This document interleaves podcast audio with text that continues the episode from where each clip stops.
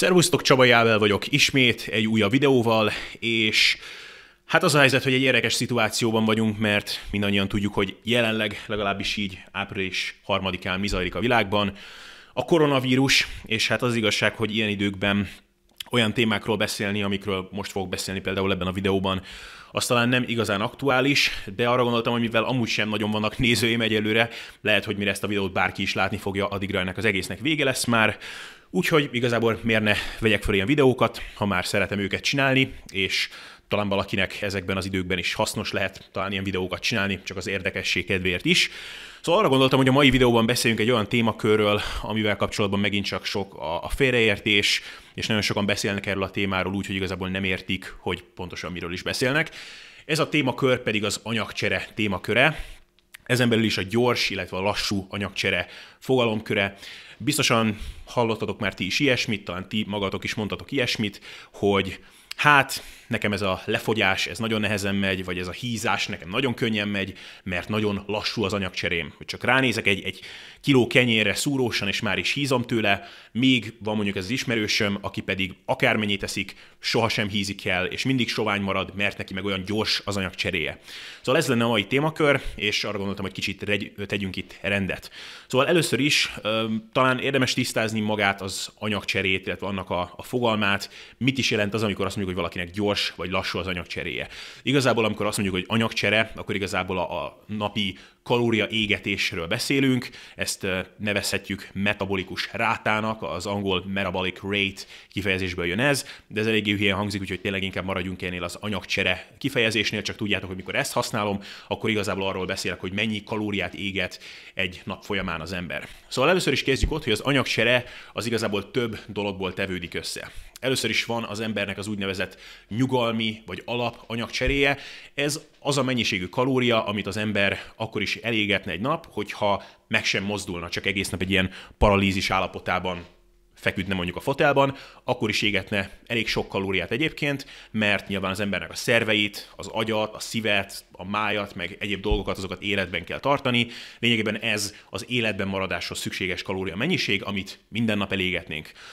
Ennek a fejébe, illetve ezen felül jön az aktivitás, tehát a napi mozgásunk, amivel még több kalóriát fogunk elégetni, és ezt is két részre lehet bontani. Az elsődleges dolog az az úgynevezett spontán kalóriaégetés, vagy spontán aktivitás, amit igazából úgy lehetne jobban megfogalmazni, hogy nem formális, nem szándékos, mondjuk sport, tevékenység, gyanánt végzett aktivitásból adódik össze. Tehát, hogyha valaki elmegy futni, vagy elmegy egyet úszni, vagy, vagy kerékpározni, vagy, vagy a konditerembe edzeni, az formális, szándékos sport, tevékenység, gyanánt végzett aktivitás, amint a spontán aktivitás alatt értek, azok ilyen teljesen tudattalan mozgások, mint például, hogy én itt most mozgatom a kezem, az, hogy egy kicsit mozgok a, a lábaimmal is oda-vissza, illetve ide tartoznak olyan dolgok is, hogy mondjuk elmegyek a középbe bevásárolni, vagy felállok ebből a székből, aztán visszaülök, és hasonló dolgok. Érdekes módon az emberek többsége azt gondolja, intuitív módon, hogy a sporttevékenységek, tehát az, amit mondjuk az edzőteremben csinálok, vagy akkor, amikor elmegyek futni mondjuk,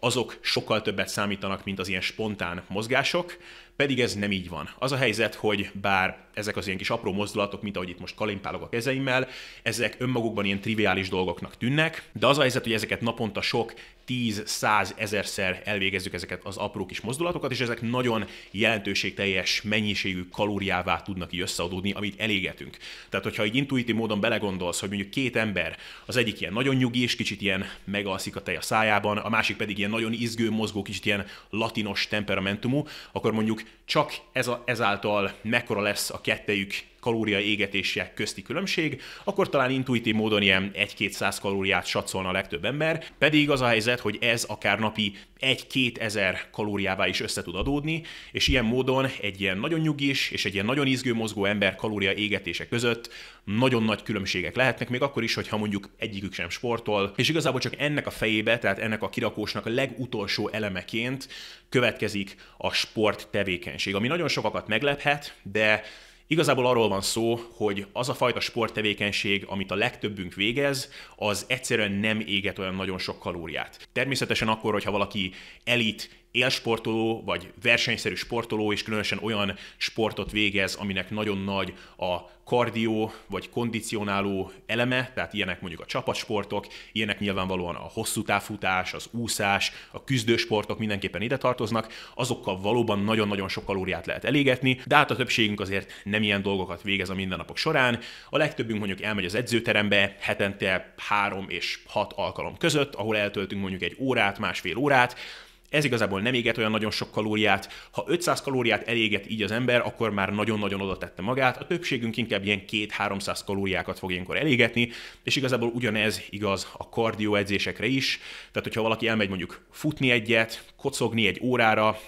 az megint csak el fog égetni talán 2-300 kalóriát, és igazából, hogyha akár csak 500 kalóriát is el akarnánk égetni egy ilyen kardiózás folyamán, akkor megint csak ahhoz már nagyon-nagyon oda kellene tenni magunkat, annyira, amennyire a legtöbb ember sosem fogja. Tehát igazából ez a három komponense van az ember napi kalóriaégetésének, tehát van a nyugalmi állapotban történő kalóriaégetés, ezt leginkább az embernek a testmérete határozza meg, tehát ez nagyon egyszerű, nagyobb, magasabb, nehezebb emberek azok több kalóriát fognak égetni, mint alacsonyabb és könnyebb emberek. Szerepet játszik még itt a testfelépítésnek a szerepe is, ami azt jelenti, hogy soványabb és izmosabb emberek ugyanazzal a testsúlyjal több kalóriát fognak égetni, mint kevésbé izmos és hát kövérebb emberek. Tehát mondjuk, hogyha van két 80 kilós ember, de az egyik az soványabb és izmosabb, a másik pedig kevésbé izmos és kövérebb, akkor az izmosabb és a soványabb 80 kilós ember az több kalóriát fog elégetni. Ezt a fajta nyugalmi anyagcserét, ezt tehát nagyon egyszerűen meg lehet satszolni egyszerűen a testméret és a testfelépítés alapján, és igazából az esetek nagy részében igazunk is lesz. Itt is vannak persze eltérések, tehát lesznek olyan esetek, amik eltérnek attól, mint amit előzetesen mondjuk megbecsülnénk, de igazából ezt nagyon egyszerűen meg lehet becsülni. Ahogy már mondtam, az embereknek a, a spontán kalóriaégetése között, ezt nevezi egyébként az angol NEAT-nek, tehát Non-Exercise Activity Thermogenesis, Kicsit bonyolult, jól hangzik, de megint csak ezek az ilyen spontán mozgások, amiket most én is végzek, miközben itt beszélek. Ahogy már mondtam, e között nagyon nagy különbségek tudnak lenni emberek között, és igazából ez nagyban megmagyarázza azt, hogy mondjuk az egyik ember az 4000 kalóriát is megehet egy nap, a másik ember pedig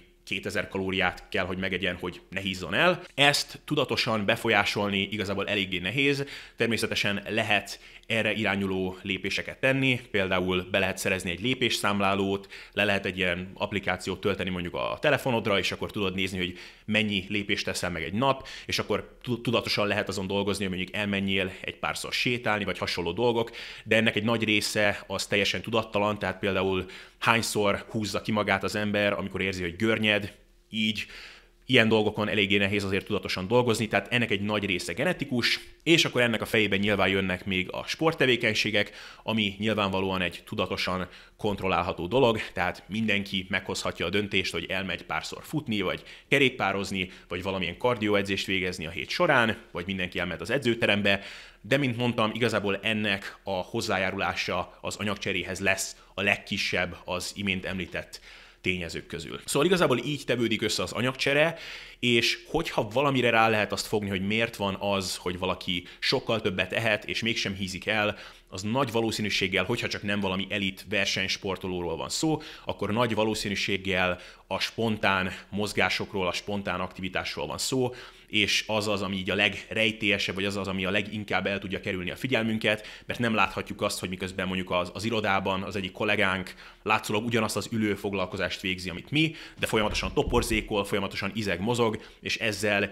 így sunyi módon észrevétlenül rengeteg sok kalóriát el tud égetni. Szóval ez a helyzet nagyjából az anyagcserével, ugyanakkor érdemes arról is beszélni, hogy valóban segíte az, hogyha valakinek gyors az anyagcseréje, és sokkal több kalóriát éget el egy nap, mint egy másik ember. És erre a válasz igazából az, hogy igen és nem. Egyfelől igen, mert nyilvánvalóan, hogyha valaki mondjuk 4000 kalóriát megehet egy nap, és attól csak fenntartja a testsúlyát, és nem fog elhízni, az nyilvánvalóan praktikus előnyöket tartogathat, mert mondjuk, hogyha elmegy egy étterembe, ahol a legtöbb tál étel az mondjuk legalább 1000 kalóriás lesz, akkor nyilvánvalóan könnyebb lesz nem hízni attól az éttermi kajától. Mondjuk, hogyha az az 1000-1200 kalória, az csak a napi kalória bevitelednek, a napi szükséges kalória bevitelednek csak az egy negyede, és nem mondjuk a fele. Tehát ilyen szempontból nyilván segít segíteni fog. Nyilván az extrém esetekben, hogyha mondjuk valaki 10.000 kalóriát eléget egy nap, mint mondjuk egy maratoni futó, akkor már praktikusan, effektíve dolgozni kell az embernek azon, hogy annyit megegyen egy nap, tehát igazából még ha akar is az ember elhízni, még akkor sem fog nagyon tudni. Ugyanakkor a válasz az is, hogy nem, ugyanis az embernek a kalória égetése, tehát az, hogy mennyi kalóriát éget el egy nap, az nagyon nagy összefüggésben van az étvágyat, illetve az éjségérzetet szabályozó rendszerrel az agyban igazából. Tehát igazából, hogyha valaki sokkal több kalóriát éget el,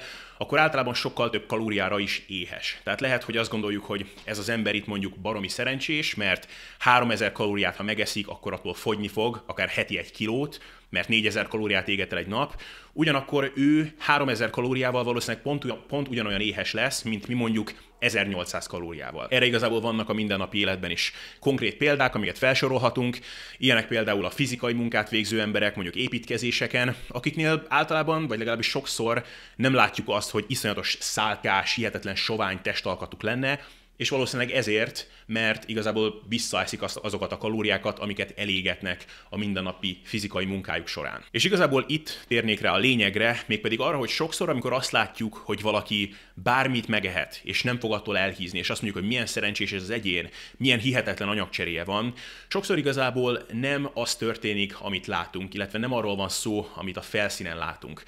Sokszor igazából azok az emberek, akikre mondjuk rányítjuk az ajtót, és azt látjuk, hogy egy hatalmas nagy pizzával ülnek ott, vagy valami hamburgert tesznek, vagy nagyon kalóriadús, olyan ételeket, amiktől mi pillanatok alatt elhíznánk, akkor igazából arról van szó, hogy nagyon-nagyon jól működik ezeknek az embereknek az éjséget kontrolláló rendszer az agyában. Tehát igazából lehet, hogy mi azt látjuk, hogy mindenféle nagyon finom, nagyon kalóriadús dolgokat esznek, de amit nem látunk, az az, hogy mondjuk adott esetben a nap hátra levő részében meg alig esznek valamit. Sokszor ezek az emberek hihetetlenül jól kompenzálnak az adott esetben nagyon magas kalóriabevitellel szemben. Mondjuk látjuk azt, hogy megesznek valami, és akkor helyettesítsd be ide, amire gondolsz, lehet az pizza, hamburger, süti, akármi, azt megeszik, de aztán a nap hátralevő részében alig esznek valamit, vagy mondjuk a következő napokban sokkal kevesebbet esznek, mert egyszerűen nem éhesek. Tehát igazából nem arról van szó, hogy ezek az emberek akármennyit tehetnek és sosem híznak el, ők is ugyanúgy elhíznak, hogyha túl sok kalóriát visznek be, és adott esetben még az anyagcseréjük sem kifejezetten gyors, egyszerűen csak az étvágy és az éjség szabályozó rendszerük nagyon-nagyon jól működik. Sajnos ez leginkább genetikus, úgy, ahogy az étvágy és az éjség érzet is nagy rész genetikus. Vannak emberek nagyobb étvágyjal, vannak emberek kisebb étvágyjal, ezzel ellen igazából olyan nagyon-nagyon sok mindent nem lehet csinálni. Ezzel kapcsolatban egyetlen egy dolgot tudunk tenni, mégpedig azt, hogy ha megfigyeljük, hogy mi nem vagyunk ilyen szerencsések, hanem mondjuk nagyobb az étvágyunk, vagy ez az éjségszabályozó rendszerünk, ez nem ennyire jó, nem kompenzál a magasabb kalóriabevitelért, kevesebb kalóriával a következő napokban, vagy a következő étkezésekben, akkor sajnos oda kell figyelnünk arra, hogy mit eszünk a mindennapok során. Tehát oda kell figyelni arra, hogy a mindennapok során, amikor csak tehetjük, akkor inkább laktató, nem túl kalóriadús ételeket együnk, tehát olyan dolgokat, amik lehetővé teszik azt, hogy jól lakjunk, kellemesen annyit tegyünk, amennyire szükségünk van, anélkül, hogy rengeteg sok kalóriát vinnénk magunkhoz, és természetesen így is lehetőség van arra, hogy néha kicsit élvezzük az életet, és együnk valami nem annyira egészséges, kicsit kalóriadúsabb, nem annyira laktató dolgot, de mondjuk ne ez dominálja az étkezésünket úgy általában. Tehát ez igazából a konklúziója ennek a videónak, hogy a gyors anyagcsere az nem a sovány meg a szálkás testalkatnak a szent grája, lehet találni kövérebb és soványabb embereket is gyorsabb, meg lassabb anyagcserével, sokszor igazából az étvágyat és az éjségérzetet szabályozó hormonok, meg agyi tekervények azok, amik ezért inkább felelősek. Ez nagy részben genetikus, ugyanakkor ez nem azt jelenti, hogy ne állna ez a dolog a mi kontrollunk alatt, mert tudatos, kis odafigyeléssel abszolút lehetővé lehet azt tenni, hogy nekünk is megadasson ez a soványabb test. Egyszerűen tényleg csak egy kicsit oda kell figyelni, és tudni kell, hogy mit csinálunk, és igazából erről szólnak a videóim úgy általában. Szóval remélem, hogy ez hasznos volt, vagy érdekes. Írjátok meg, hogy mit gondoltak a komment szekcióban, hogyha esetleg csak 6 hónappal később látnátok ezt a videót, mint ahogy felvételre került, akkor sincsen semmi baj. Remélhetőleg akkor már nem leszünk karanténban, úgyhogy vidámabb időkben fogjátok ezt látni. Minden esetre remélem, hogy tetszett, és látni fogjuk egymást a következő videóban.